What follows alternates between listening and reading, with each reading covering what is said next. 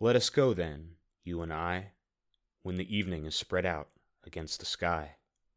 Do I dare? Do I dare disturb the universe? These are the words of British poet and author T.S. Eliot. Welcome to Universe University. I'm your host, Chris Grant, and today we'll be paying tribute to a great leader, a man whose work changed the course of human history forever and shifted the balance of power between superpowers, a man who dared to disturb the universe. In our last episode, we followed the work of an enigmatic Soviet engineer known only as the Chief Designer, a man who yearned to answer a curiosity he'd had since his youth what exactly existed outside the Earth's atmosphere? The Chief Designer lofted the first satellite into orbit at the height of the Cold War, shocking the United States and the world in what some dubbed a Pearl Harbor in outer space. Shortly thereafter, this same man sent the first living thing into space, the first robotic probe to the moon, the first human being into space, much to the unrelenting embarrassment of the United States. In a desperate, outlandish gamble, President Kennedy responded to the international humiliation by declaring that his own nation would land a man on the moon and return him safely to Earth by the end of the decade. Despite the fact that Americans had logged only 15 minutes of flight time in outer space. And yet, they had a slim chance of pulling off such an achievement. Working for the United States was an accomplished German rocket scientist named Wernher von Braun, who had been telling people since he was a teenager that he would one day travel to the moon. And he was now working closely with NASA to accomplish just that. The people of Earth saw a prophecy that was sure to be fulfilled. In just a few years' time, a human being would attempt to set foot on the surface of an alien world in outer space, more than 200,000 miles away. That human being would either be a Soviet or an American citizen. Probably a Soviet, if indeed this prophecy were fulfilled, it would be an incredible journey that had previously only been conceived of in science fiction. But regardless of who got there first, human spaceflight was extraordinarily dangerous, and by the time it was all over, human lives would almost certainly be sacrificed in the endeavor. We hope you'll join us now for the second part of our series on the space race into the great wide open.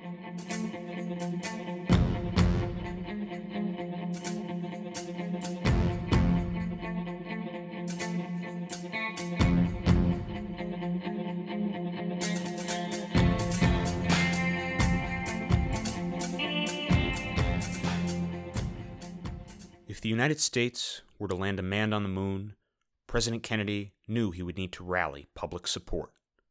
For it would take a great investment of money and resources before the American people would see any results at all. So he addressed the public directly in a speech at Rice University.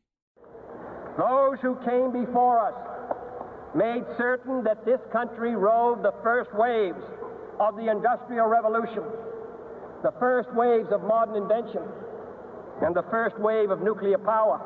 And this generation does not intend to founder in the backwash of the coming age of space. We mean to be a part of it. We mean to lead it.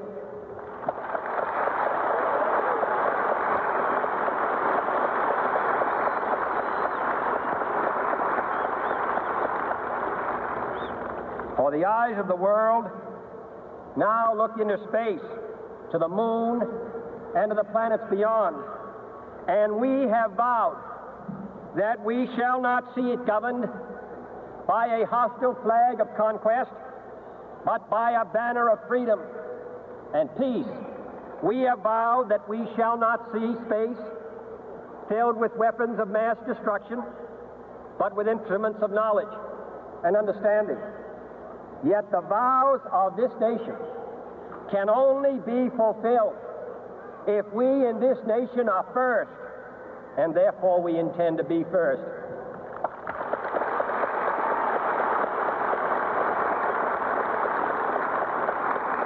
In short, our leadership in science and industry our hopes for peace and security, our obligations to ourselves as well as others, all require us to make this effort, to solve these mysteries, to solve them for the good of all men, and to become the world's leading spacefaring nation.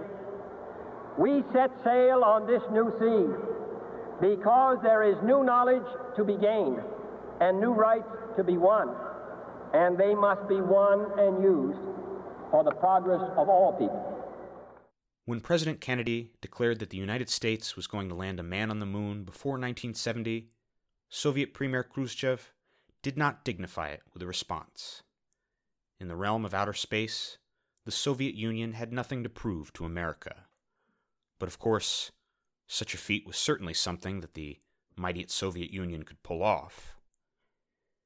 It was in the early 1960s that Sweden's Nobel Prize Committee approached Khrushchev informing him that they would like to offer the Nobel Peace Prize to the chief designer of the Soviet space program. But they could not do so without knowing his name. The world marveled at his accomplishments, but the man's name was a state secret. There were some Soviet leaders who feared that if Western powers knew the chief designer's name, he might become a target for assassination. Even many of the cosmonauts who worked for him didn't know his identity.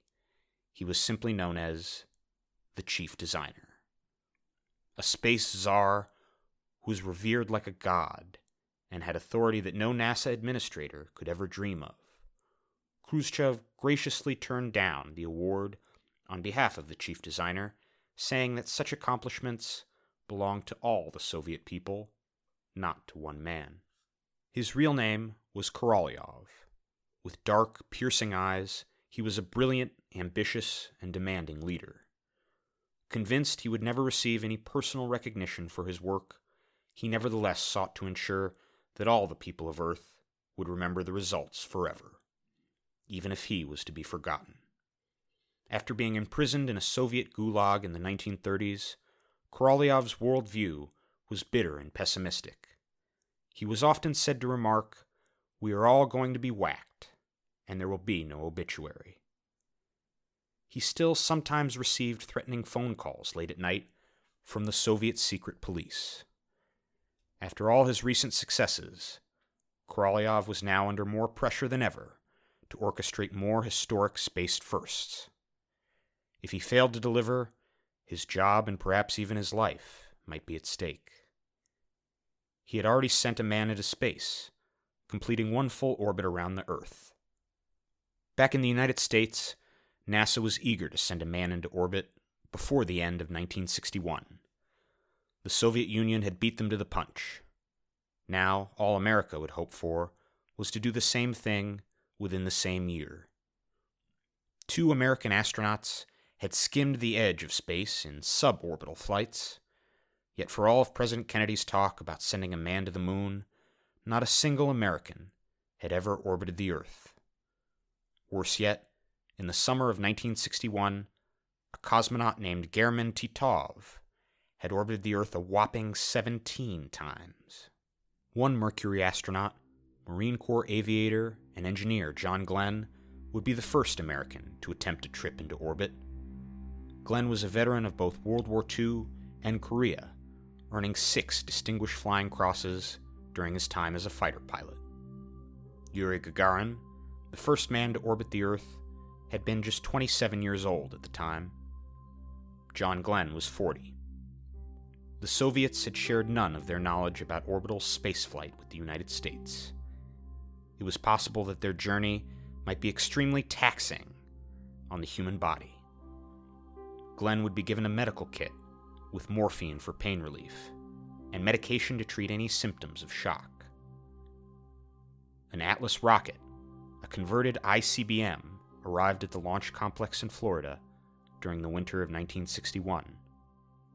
America was desperate to show the world that they could match what the Soviets had already done and do it within the same year. But they wouldn't be able to take all of the precautions they would have liked. The end of the year deadline came and went. After numerous delays, Glenn was sealed in a capsule atop the Atlas rocket in January of 1962 and the countdown began. Then it stopped at T minus 29 minutes, and the launch had to be postponed. There were concerns about launching the rocket under cloud cover. A new plan was made to launch the rocket on February 1st. But on the day that technicians began fueling the tanks with liquid propellant, the rocket began leaking fuel. That didn't inspire anyone's confidence, and the launch was canceled. Finally, on February 20th, Glenn was once again sealed in his space capsule atop the Atlas rocket. On that day, the Atlas roared to life, and John Glenn rose from the launch pad through a massive cloud of gray smoke and flames, hurtling into the upper atmosphere. Lofted into orbit in the weightless environment of outer space, with the outline of continents and oceans below, John Glenn uttered the famous phrase, Zero G and I feel fine. He would not need morphine for pain relief. But by his second orbit around the Earth, a flight controller back on the ground discovered something troubling. Readings indicated that Glenn's heat shield, designed to protect him during reentry, had slipped out of place. Perhaps it had shifted during launch. Now, only a few flimsy straps might be holding the precious heat shield of the spacecraft. After careful discussion, it was agreed that the straps would likely hold, but that Glenn should re enter the Earth's atmosphere after just three orbits. He did just that. As Glenn's tiny capsule slammed into the upper atmosphere of the Earth, it was enveloped in a colorful stream of plasma. Such a dramatic and fiery reentry was to be expected in spaceflight. Glenn just hoped his craft could survive it. With the weight of crushing g forces pressing down on his chest and the blinding light of reentry shining in through the window, Glenn began to see chunks of something solid whizzing past his window as he fell to Earth. He feared that those solid pieces of debris might very well be fragments of his heat shield, disintegrating in the fireball. Despite all of this, John Glenn made it back to Earth, alive and well.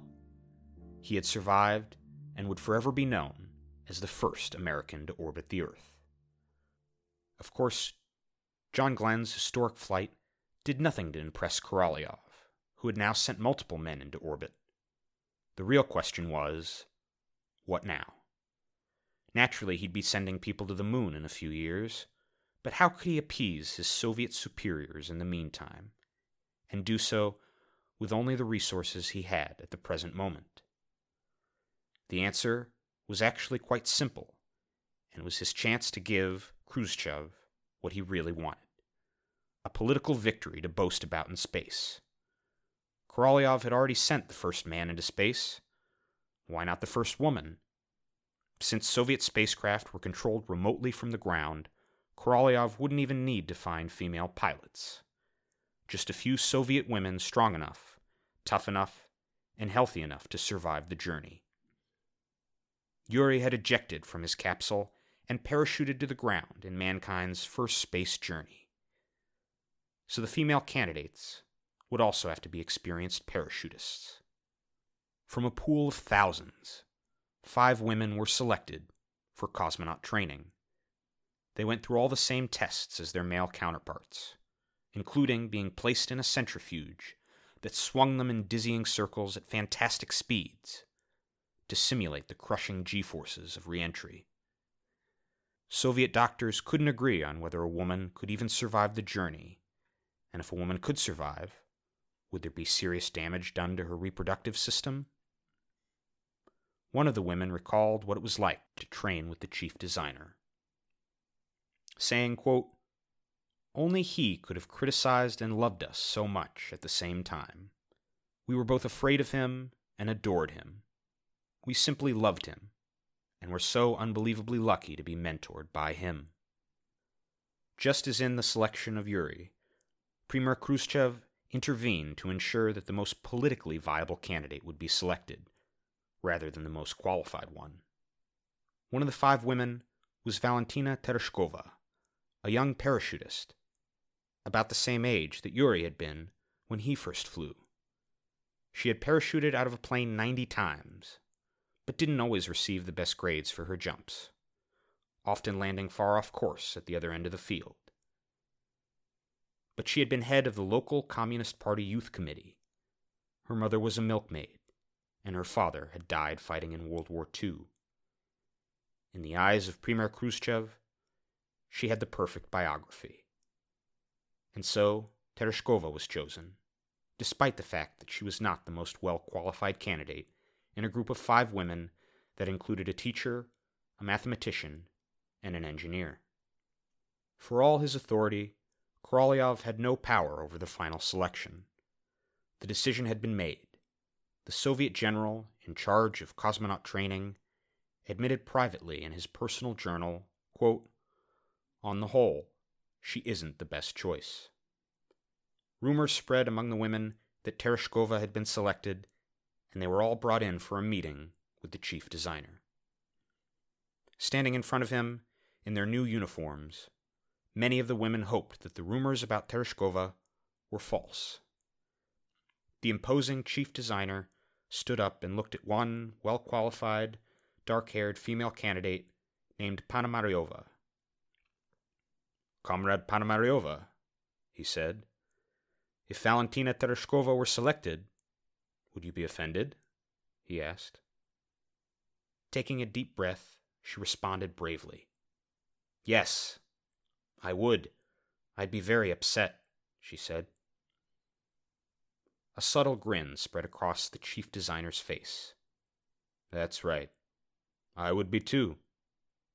But you will all fly into space one day.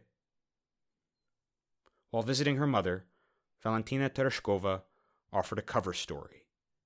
She said that she had been invited to join the National Soviet parachuting team in Moscow, and that she would be leaving soon to go on the trip. In June of 1963, Korolyov threw a switch, and the rocket beneath Valentina Tereshkova roared to life. She shouted, Hey, Sky, take off your hat. I'm on my way. Tereshkova's mother heard the news just like every other Soviet citizen on the radio.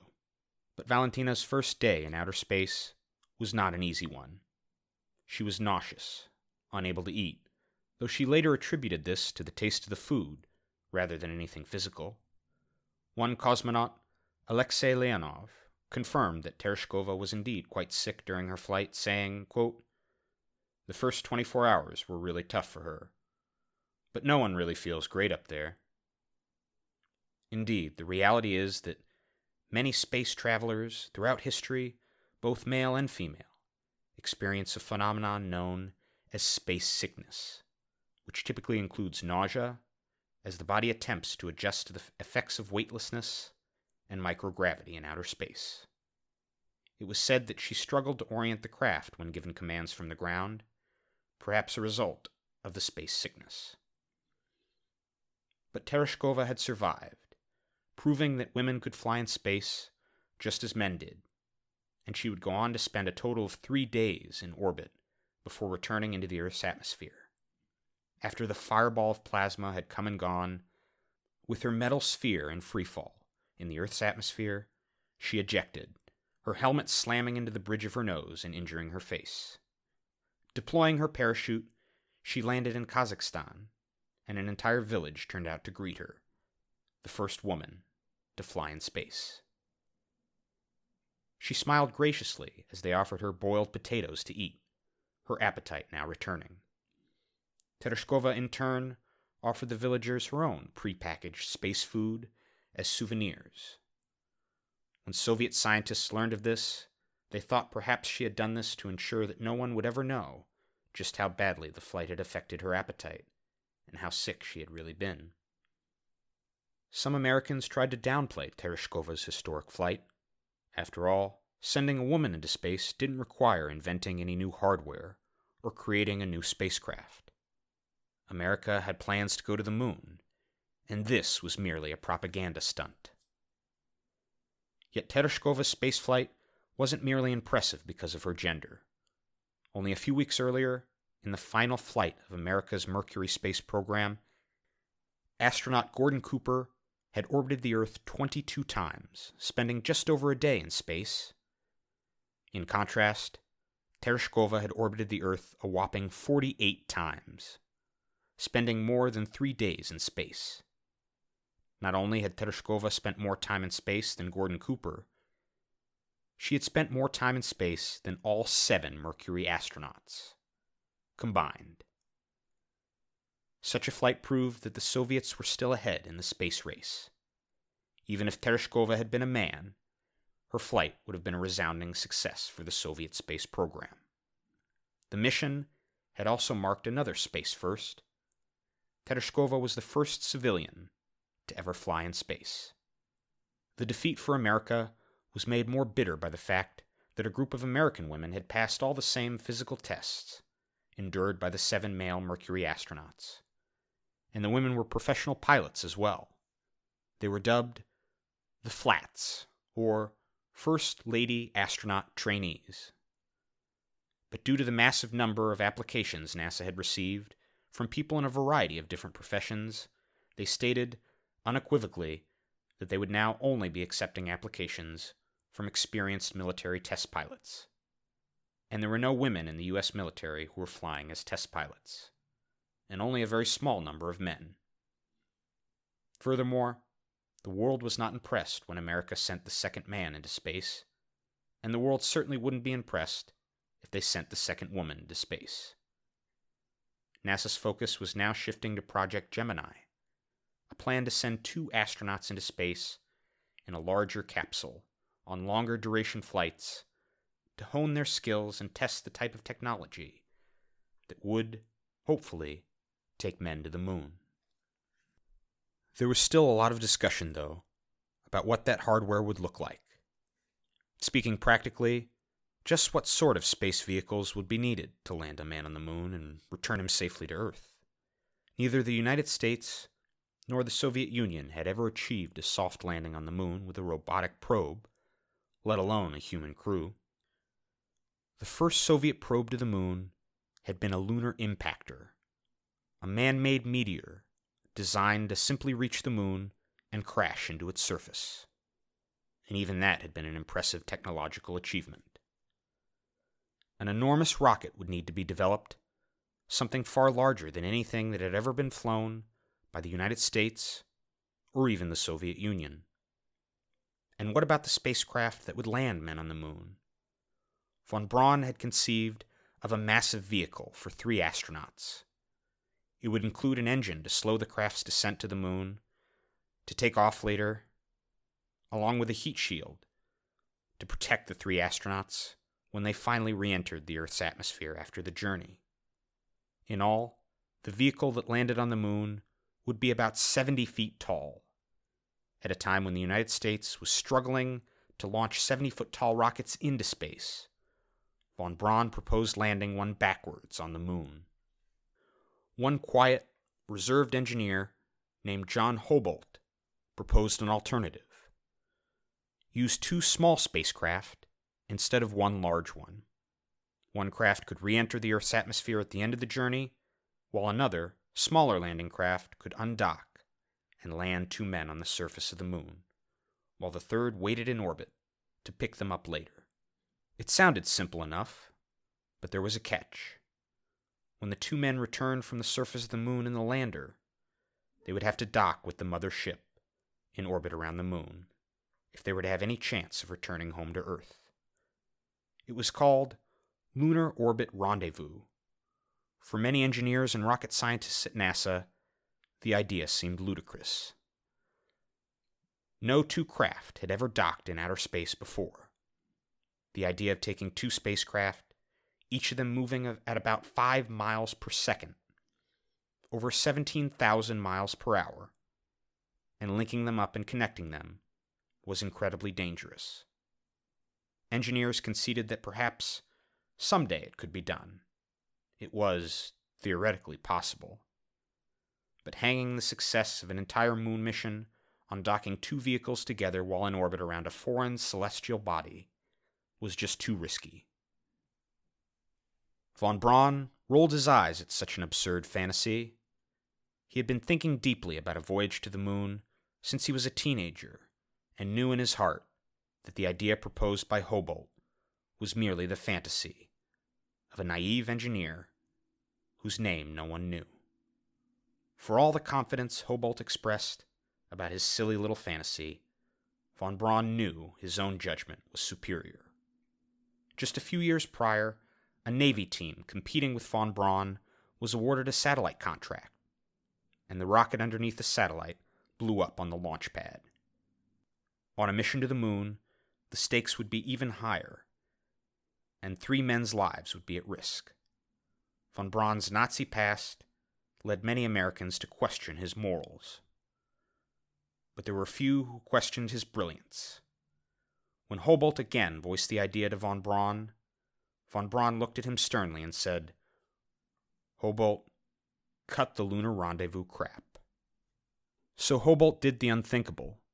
He went over von Braun's head and wrote a letter addressed directly to NASA administrators, risking his career.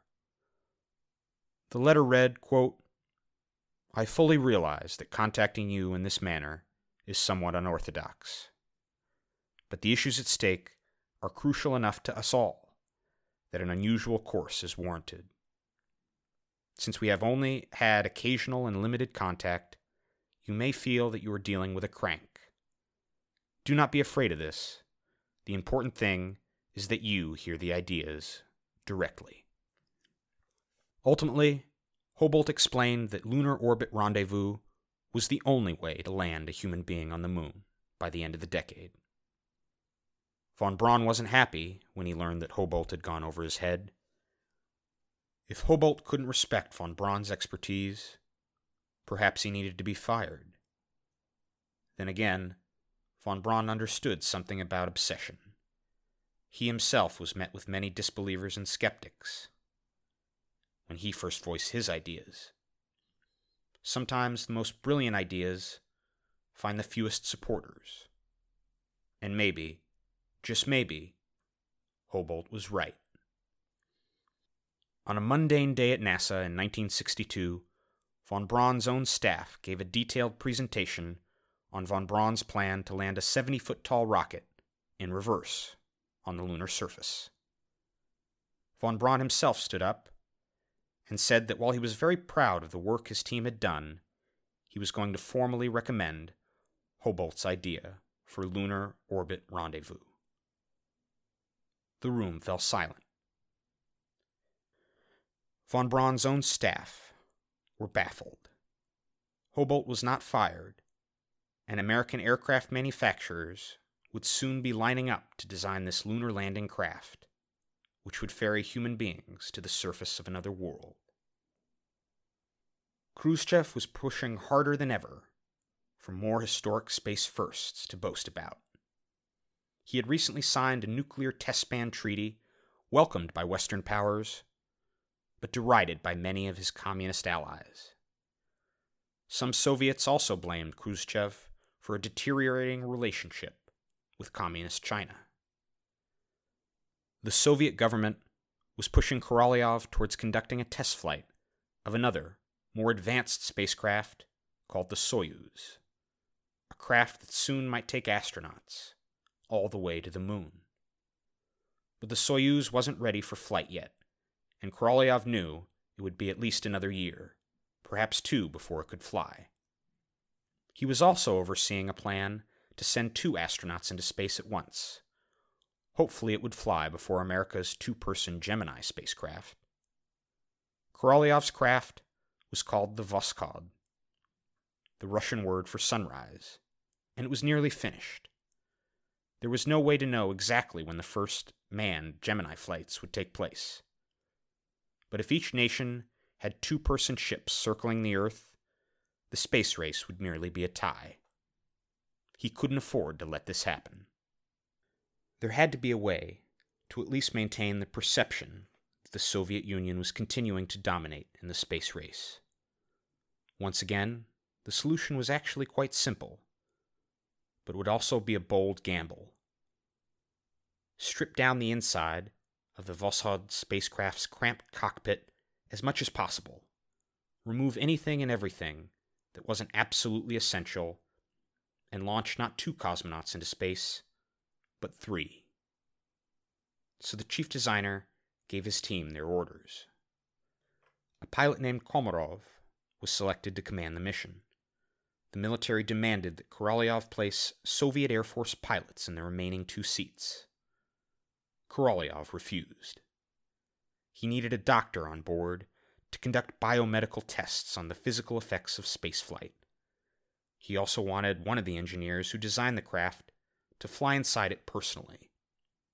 In the past, Korolyov had been forced, against his will, to select inferior candidates for space flights. But not this time. It was his space program now. Cosmonauts from Yuri to Valentina Tereshkova had ejected from their spacecraft rather than risking a hard landing on the ground. There would be no room for ejection seats this time. The crew would just have to chance it. Parachutes and some small rockets could ease their descent. The first cosmonauts had also worn bulky spacesuits in case their cabin depressurized in space. There would be no room for those either this time. The crew would fly in plain clothes. None of the other flights had experienced cabin depressurization, so it probably wouldn't happen this time. Three flimsy seats were shoehorned into the absurdly claustrophobic capsule, and Korolyov put the three man crew on a near starvation diet to ensure that they would all fit inside on the day of the launch, like clowns into a Volkswagen.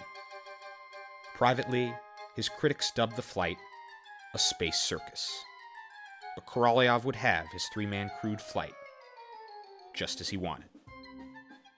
The men walked out to the launch pad, donning futuristic coats that looked more like blue sweaters than flight suits, and small helmets that looked more fitting for an afternoon bicycle ride than a trip into space.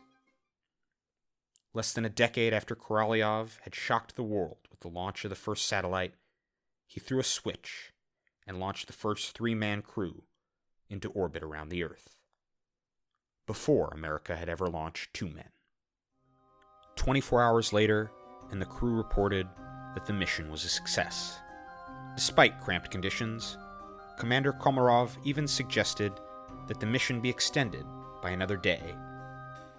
Korolyov refused.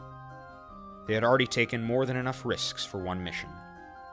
Speaking into the radio, Korolyov said, There are more things in heaven and earth, Horatio, than are dreamt of in your philosophy.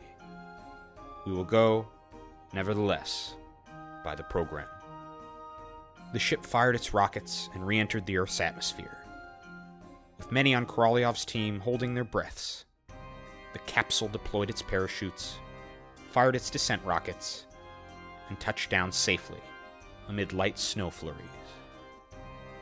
All three men were alive. Korolyov's massive gamble, his space circus, had been a success.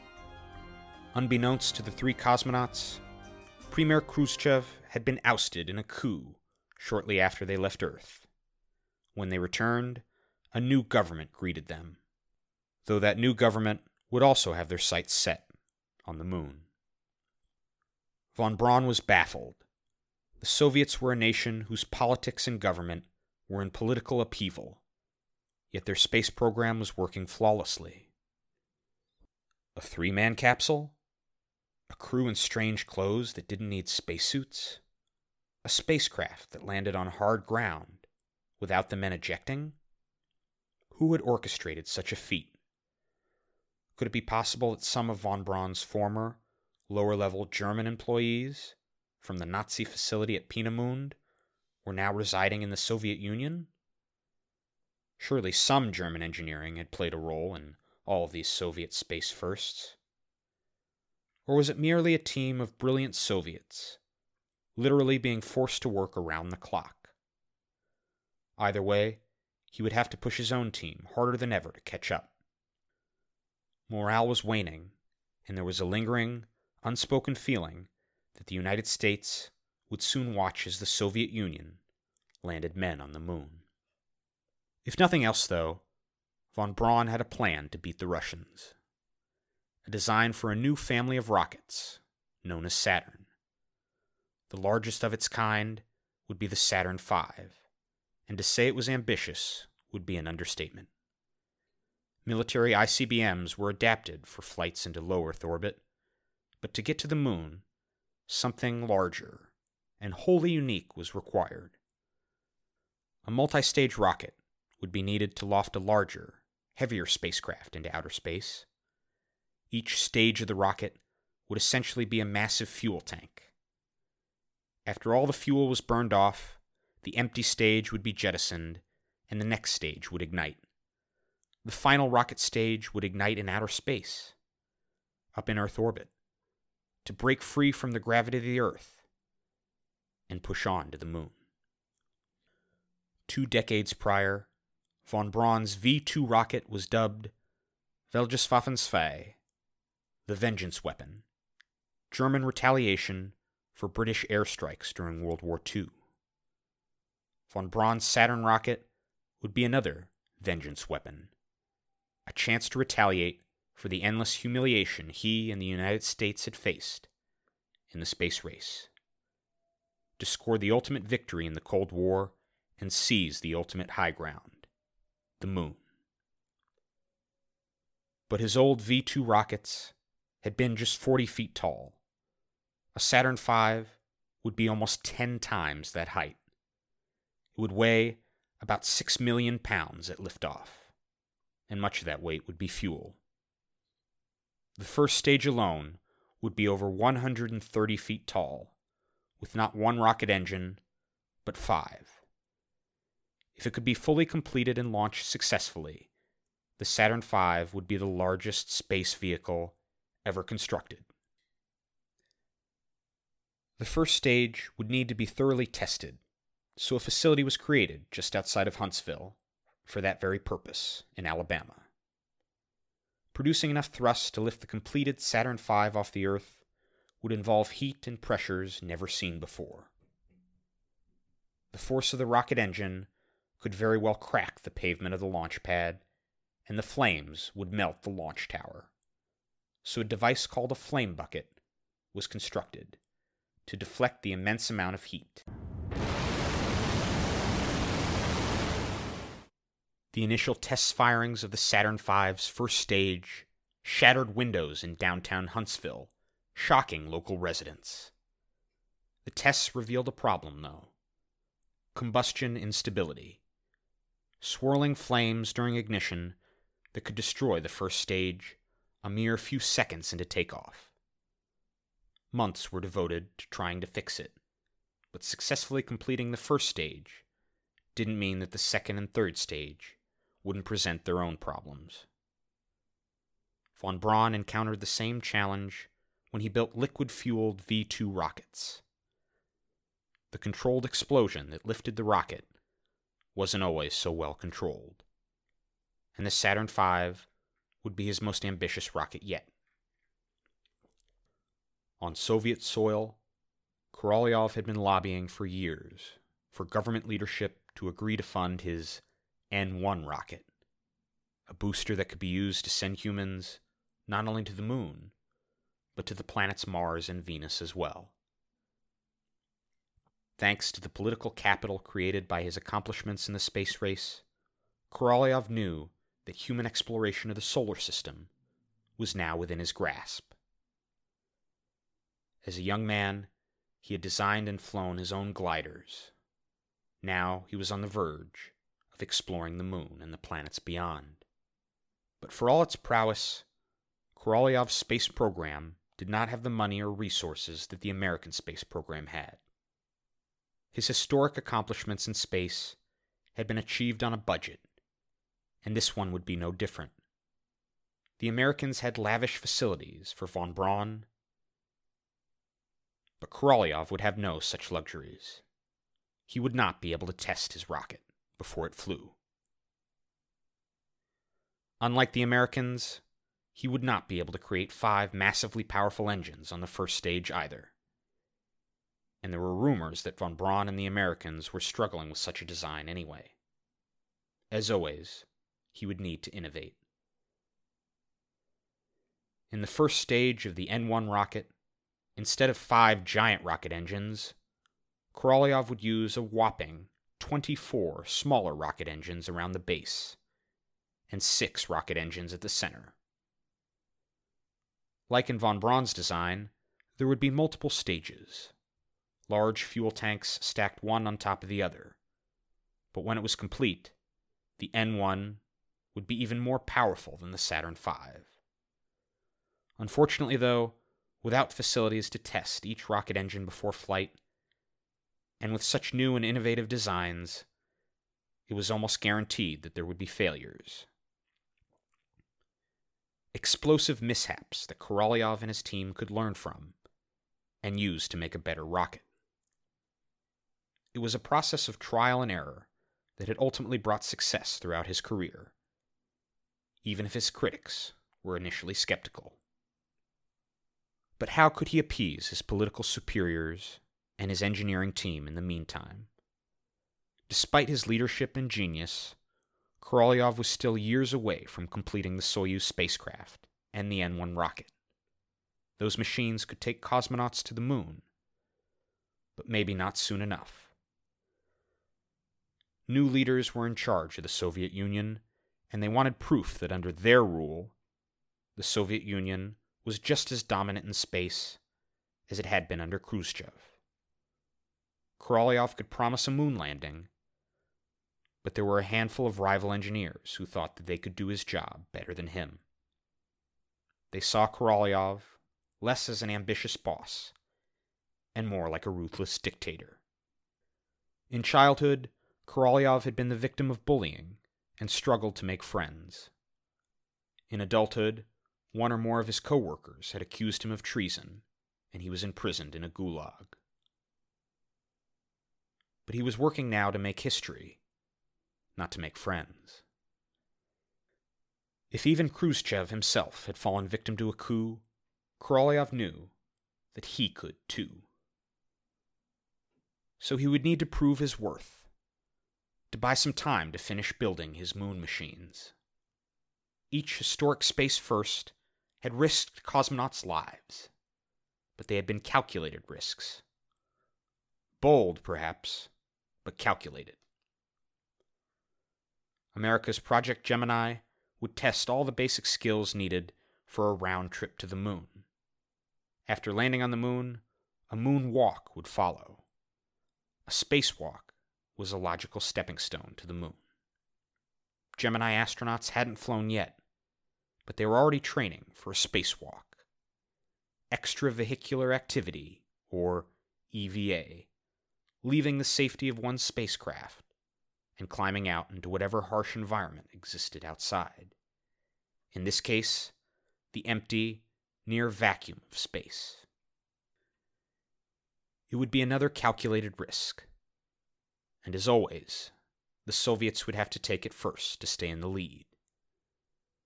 In orbit around the Earth, temperatures and sunlight are well over 200 degrees Fahrenheit. On the night side of the Earth, temperatures drop to negative 100 degrees Fahrenheit or colder. Temperatures on the airless moon would be much the same. It was new territory, but Korolyov would find someone who could attempt it. That man's name was Alexei Leonov. In the spring of 1965, Leonov and a fellow cosmonaut would ride another Soviet rocket into space. The Voskhod spacecraft had already carried a crew of three. It could easily carry two men in full spacesuits. So as not to disturb the pressure inside the spacecraft, Korolyov's team had hastily designed a fabric airlock, which was slowly inflated after the two cosmonauts reached orbit. The airlock was only about eight feet long by four feet wide on the inside. If Leonov's tether broke or if he was unable to get back inside for some reason, his fellow cosmonaut was instructed not to attempt to rescue him. The Soviet Union couldn't afford losing one cosmonaut, let alone two. For this reason, the helmet on Leonov's spacesuit was fitted with a suicide pill, just in case. In orbit around the Earth, Leonov closed the craft's door behind him and squeezed through the cramped, narrow tunnel before popping open the hatch on the other end. As he slid out of the airlock, he attached a camera outside to film the historic moment. He was now the first human in history to venture outside the confines of his spaceship. Above him was a glaring contradiction the blinding orb of the sun shining in his eyes, set in a dark, jet black sky. And far below him, the orange and tan color palette of the Sahara Desert, the outline of North Africa, and the deep blue Mediterranean Sea. With his tether connected to the airlock, he floated aimlessly in the microgravity of outer space. He offered a casual wave to the camera, trying to make his spacewalk look easy and routine. But the reality was far more awkward and disorienting as he began drifting uncontrollably, further and further away from the capsule. Finally, he felt his body jerk to a halt, constrained by the long tether to the ship. After a few minutes, Leonov noticed something concerning. The bulky spacesuit he was wearing seemed to be ballooning out, getting larger and larger, to the point where his fingers were nearly slipping out of the gloves. Looking at the narrow airlock in front of him, he knew he would quickly need to get back to his ship. They would be passing back behind the night side of the Earth in just a few minutes' time, and everything would fall dark. And that wouldn't make it any easier to get back inside. Pulling himself towards the ship by his tether, he pushed with all his strength to force himself into the cramped airlock. But try as he might, his suit was now too bulky for him to squeeze back into the narrow space. With no other options, and without consulting with ground control, Leonov began venting the air from inside his suit, out into outer space, until he was only at half pressure. He was now on the verge of suffering from decompression sickness, a phenomenon known to scuba divers and often referred to as the bends. While he was instructed to enter the airlock feet first, with darkness approaching, he dove inside, head first, twisting and contorting his body to close the hatch and seal the claustrophobic airlock, which was now starting to feel more like a coffin. With his body temperature skyrocketing, he began sweating profusely as he strained to close the airlock door and then to open the hatch to his spacecraft. It seemed like a simple maneuver, but wearing a bulky spacesuit in microgravity, it was excruciatingly difficult. He nearly experienced heat stroke as globs of sweat sloshed around in his suit as he tried to open the door to his craft. Once back inside, the crew faced a new problem. The spacecraft's door wouldn't seal properly. The door needed to be completely closed if they were to have any chance of surviving the searing heat of reentry. In the cold of space, on the dark side of the Earth, the outer shell of the craft had contracted to a smaller size. But after several attempts, they were finally able to force the hatch shut. The two men breathed a sigh of relief. Like every other Soviet spaceflight, Voskhod 2 had an automated reentry system. But within seconds, the astronauts realized that due to a glitch in the system, the rockets on the spacecraft had failed to fire. With the help of ground control, they were able to unlock the spacecraft controls and initiate a manual reentry, something that had never been done before by the Soviets. As the craft slammed into the atmosphere and fiery plasma engulfed them, they knew that they were going to be landing off course. Not on the temperate plains of Kazakhstan, but in the frozen wilderness of Siberia. Shortly thereafter, the families of the two cosmonauts received word that they had landed, been recovered, and were now resting comfortably before they would attend a debriefing. In reality, Soviet engineers were in a frenzied panic. They didn't know where the two cosmonauts had landed, or even if they were still alive. Helicopter rescue teams would soon be scouring Siberia and the Ural Mountains to recover the two men, but it would take time. When Leonov opened the hatch of his spacecraft, he was crestfallen a haze of snow was blowing in almost horizontally, and a canopy of tall pine trees extended as far as the eye could see. The shroud of trees would make it almost impossible for helicopters to find them. Worse yet, the craft's heating system was now broken, and it would be getting dark in a few hours. From their survival training, they knew that the area was full of bears, which would be made even more aggressive than usual, considering it was their mating season. Luckily, Soviet space missions at the time carried a gun and plenty of ammunition, just in case they landed in a hostile foreign country. Leonov loaded his pistol, emptied the buckets of sweat that had pooled up in his boots, wrang out his soaking wet clothes as best he could, and he and his fellow cosmonaut began gathering wood to build a fire. They would spend the night in temperatures that dropped well below freezing. But the following day, rescue teams would arrive on skis, carrying food, clothing, medical supplies to treat hypothermia, and cameras to photograph the newest Soviet space celebrity. Korolyov's gamble had again paid off, just as it always did. A bold gamble by a brilliant space czar, achieved by a daring Soviet test pilot. Leonov had done well, and a Soviet had completed the first spacewalk. Now more than ever, Korolyov's authority could not be questioned. He could now comfortably set his sights on the moon.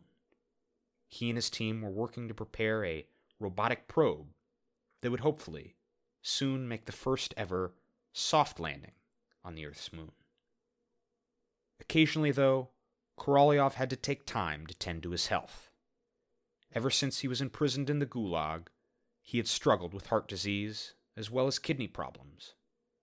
Doctors had warned him against working such long and exhaustive hours, and on one brisk winter morning, he had taken the day off from work to have a routine surgical procedure done.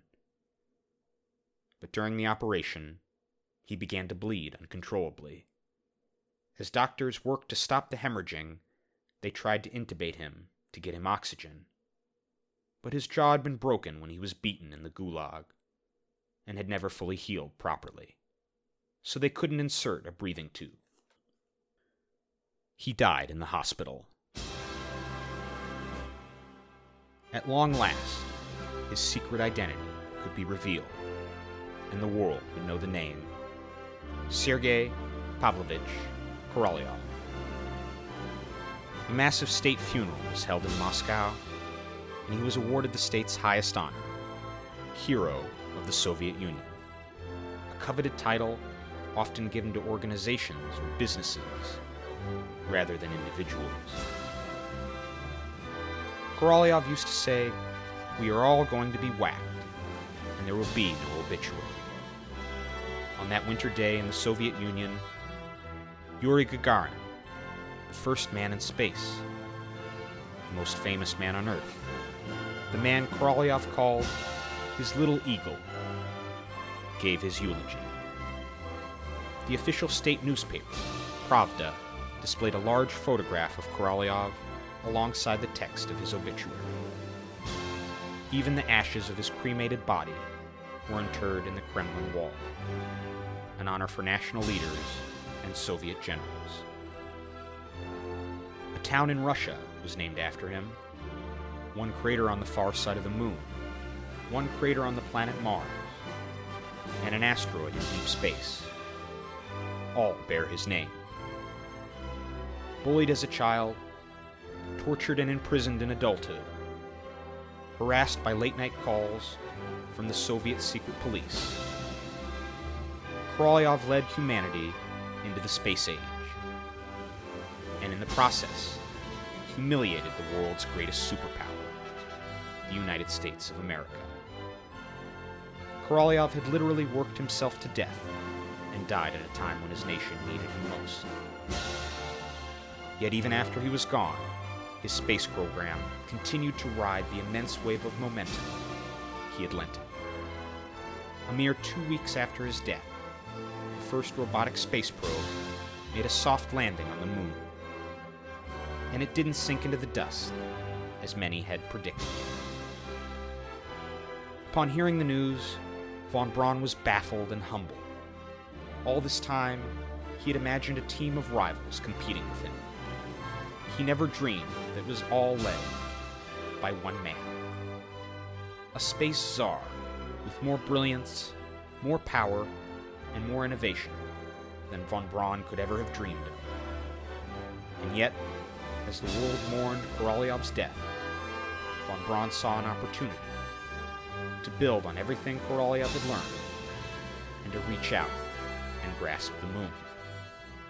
There was still a chance. Shortly before Korolyov's death, two American astronauts had flown into space in the first crewed mission of Project Gemini Gus Grissom and John Young. Just a few years prior, during Project Mercury, Grissom had been the second American ever to fly into space. Upon returning to Earth, his spacecraft door blew open and he nearly drowned. Critics had speculated that Grissom had been scared and panicked, hitting a button and blowing the hatch by accident, even though there wasn't much evidence to support such a theory. Yet Grissom took all the criticism in stride and with a sense of humor. When he orbited the Earth in Project Gemini, he named his capsule Molly Brown, after the famous unsinkable Molly Brown who once rode on the Titanic. Grissom's Gemini mission was flawless, and his capsule didn't sink after splashdown this time. Not long afterwards, American astronaut Ed White flew into space, stepping out of his capsule and floating in Earth orbit. The first American spacewalk. Friendly and detail oriented, Ed White's fellow astronauts described him as, quote, a Boy Scout. With no fabric airlock to contend with, Ed White's EVA went more smoothly than Leonov's. Such brave American test pilots made these accomplishments look easy, almost routine. But there were many close calls and dangerous gambles. Gemini capsules were launched into space under modified Titan missiles. Such missiles were originally designed as ICBMs to carry nuclear warheads, not human beings. At the time, Titan missiles had only an 80% success rate. Explosive failures were a very real risk. Just before one Gemini flight, the Titan ignited underneath the astronauts for a split second. Then it shut down. Luckily, the rocket hadn't left the launch pad, and engineers worked to resolve the engine problem. If that same rocket engine had shut down while lofting a crew into the upper atmosphere, the result could have been catastrophic. Von Braun was working long hours to build the mighty Saturn, at a time when even smaller rockets like the Titan didn't have a perfect operational record. Veteran astronaut Gus Grissom had not been naive about the risks he had taken in traveling into Earth orbit on a brand new space vehicle during Project Gemini. He once said, in a sobering manner, In any experimental program, sooner or later, we're going to run head on into the law of averages. Even so, Project Gemini carried on, reaching new milestones in human spaceflight. It would take future astronauts days to get to the moon and days to return back to Earth. So NASA had to prove that, at the very least, human beings could survive in space for that long, and that the effects of weightlessness wouldn't take too much of a toll on the crew. On one Gemini mission, astronauts Jim Lovell and Frank Borman spent nearly two weeks orbiting the Earth in a space capsule smaller than the front seat of a car. The monotonous mission proved that human beings could live and work in space even longer than would be required for a round trip to the moon. Project Gemini marked the first time in human history that the United States of America had set an endurance record for time spent in outer space. And it was all done in a space capsule where the astronauts didn't even have enough room to stretch out their legs. Jim Lovell and Frank Borman's record would stand for years to come. Finally, America was pulling ahead of the Soviets in space. The tiny capsule splashed down in the Atlantic Ocean, and the men were recovered. Astronaut Jim Lovell was seen smiling confidently as he stretched his legs on the deck of the aircraft carrier and walked for the first time in weeks. An unshowered, unshaven victor in the space race. In the next Gemini mission, an astronaut named Neil Armstrong would attempt the first docking of two vehicles in outer space, a crucial test to see if John Houbolt's plan for a moon mission could work.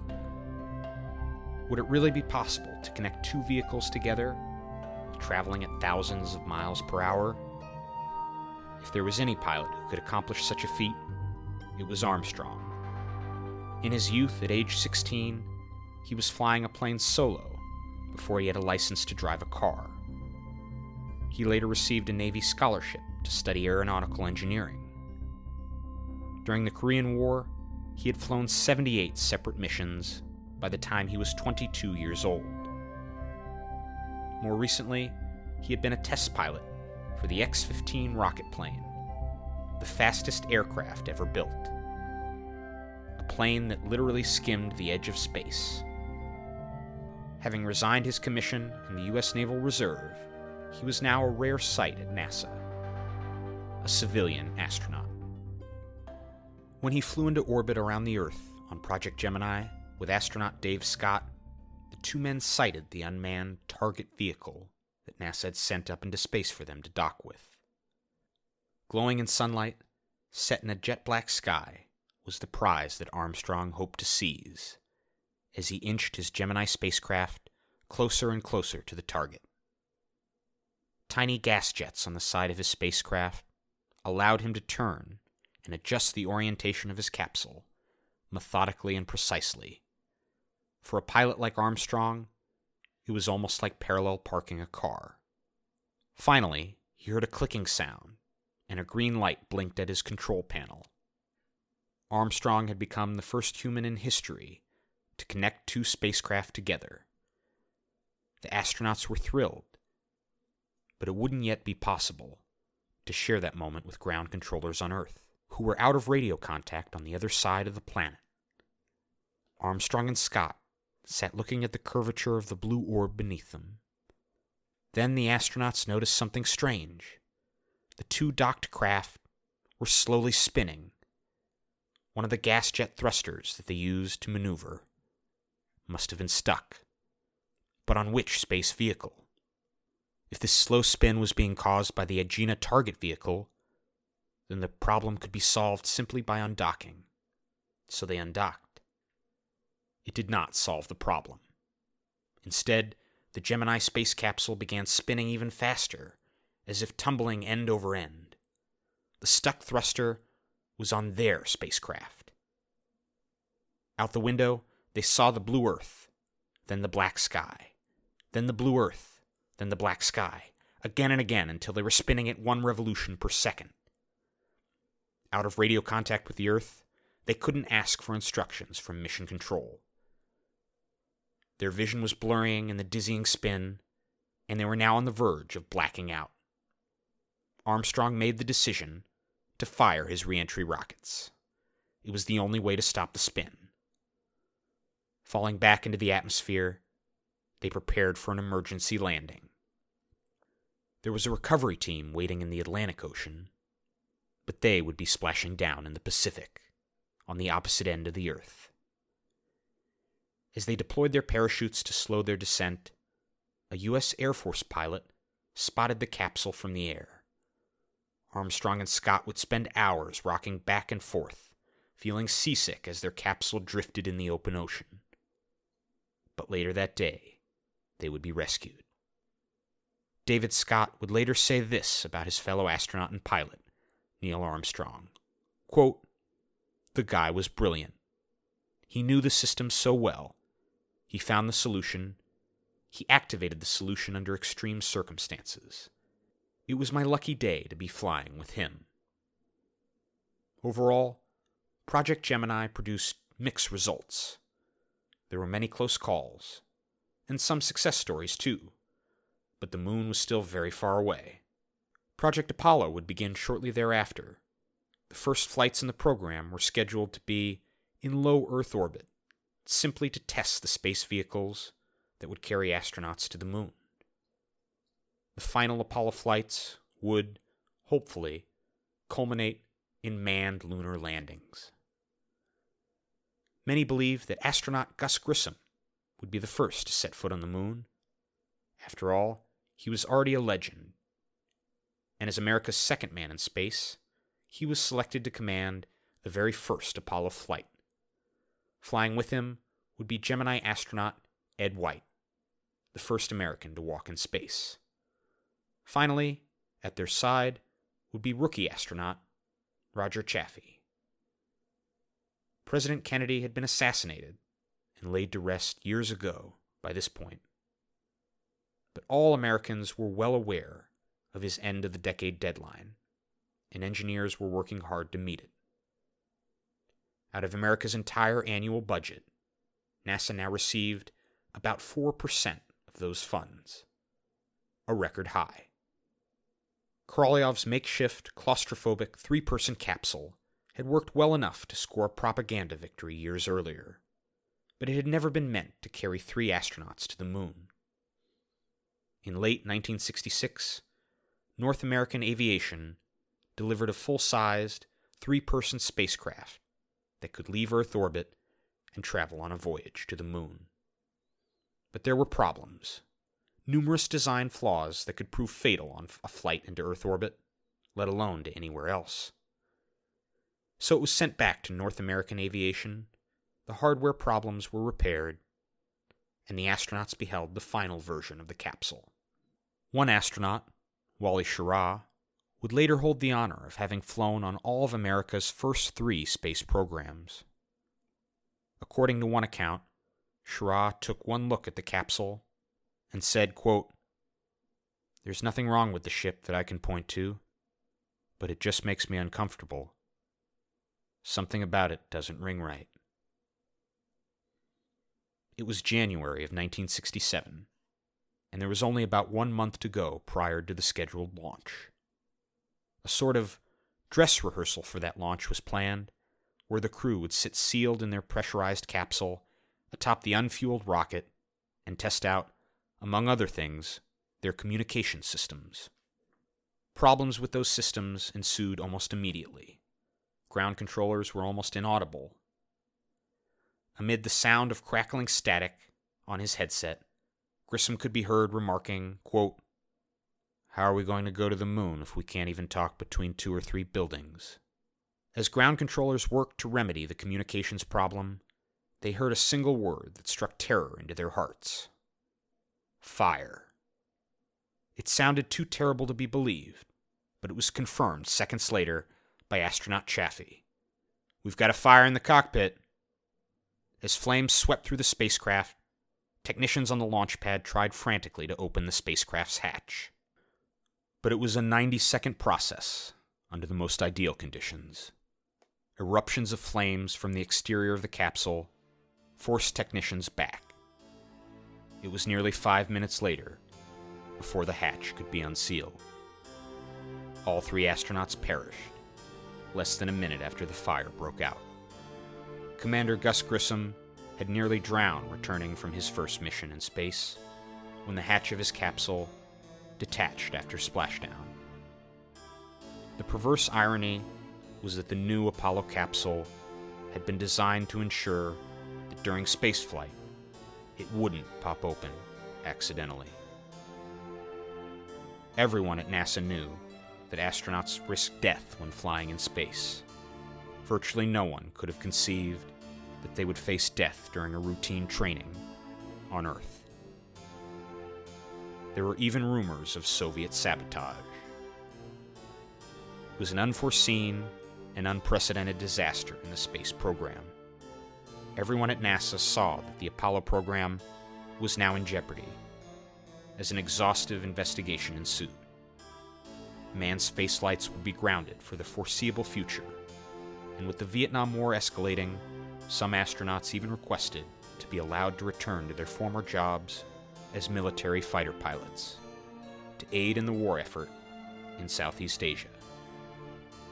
Dr. John McCarthy, the Director of Research, Engineering, and Testing for North American Aviation, suggested that perhaps Grissom had accidentally kicked or scuffed one of the wires inside the capsule, creating the spark that started the fire. Just like on Grissom's previous space flight, it was easier to suggest pilot error than to admit that someone had placed a skilled pilot on board a death trap. Dr. McCarthy quickly rescinded his accusation when it was revealed that there was no proof to support it. Indeed, inside such a small capsule, Grissom would never have been able to twist his legs far enough to reach that wiring.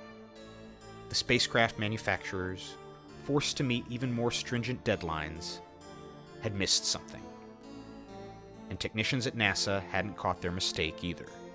A piece of faulty wiring had simply sparked, and due to the design of the hatch, the astronauts couldn't extract themselves from the capsule in time. Nearly 100 new design changes would be implemented inside the capsule, and it would be rebuilt from scratch in the coming months. Von Braun was working feverishly on the Saturn V rocket, but it would take months, perhaps a year, to get it to function properly. And even if it did, what good would it do if there was no spacecraft to place on top of it? Worse yet, Soviet leaders were pressing engineers to launch the first crewed test flight of the advanced Soviet Soyuz spacecraft, and CIA reconnaissance photos in Kazakhstan noticed something unsettling.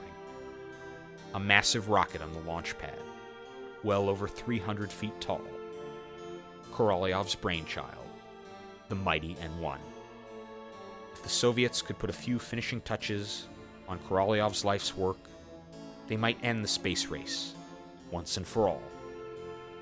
Less than three years remained before 1970, and while the United States had undeniably fallen behind yet again, there was still much work to be done before either nation could make it to the moon.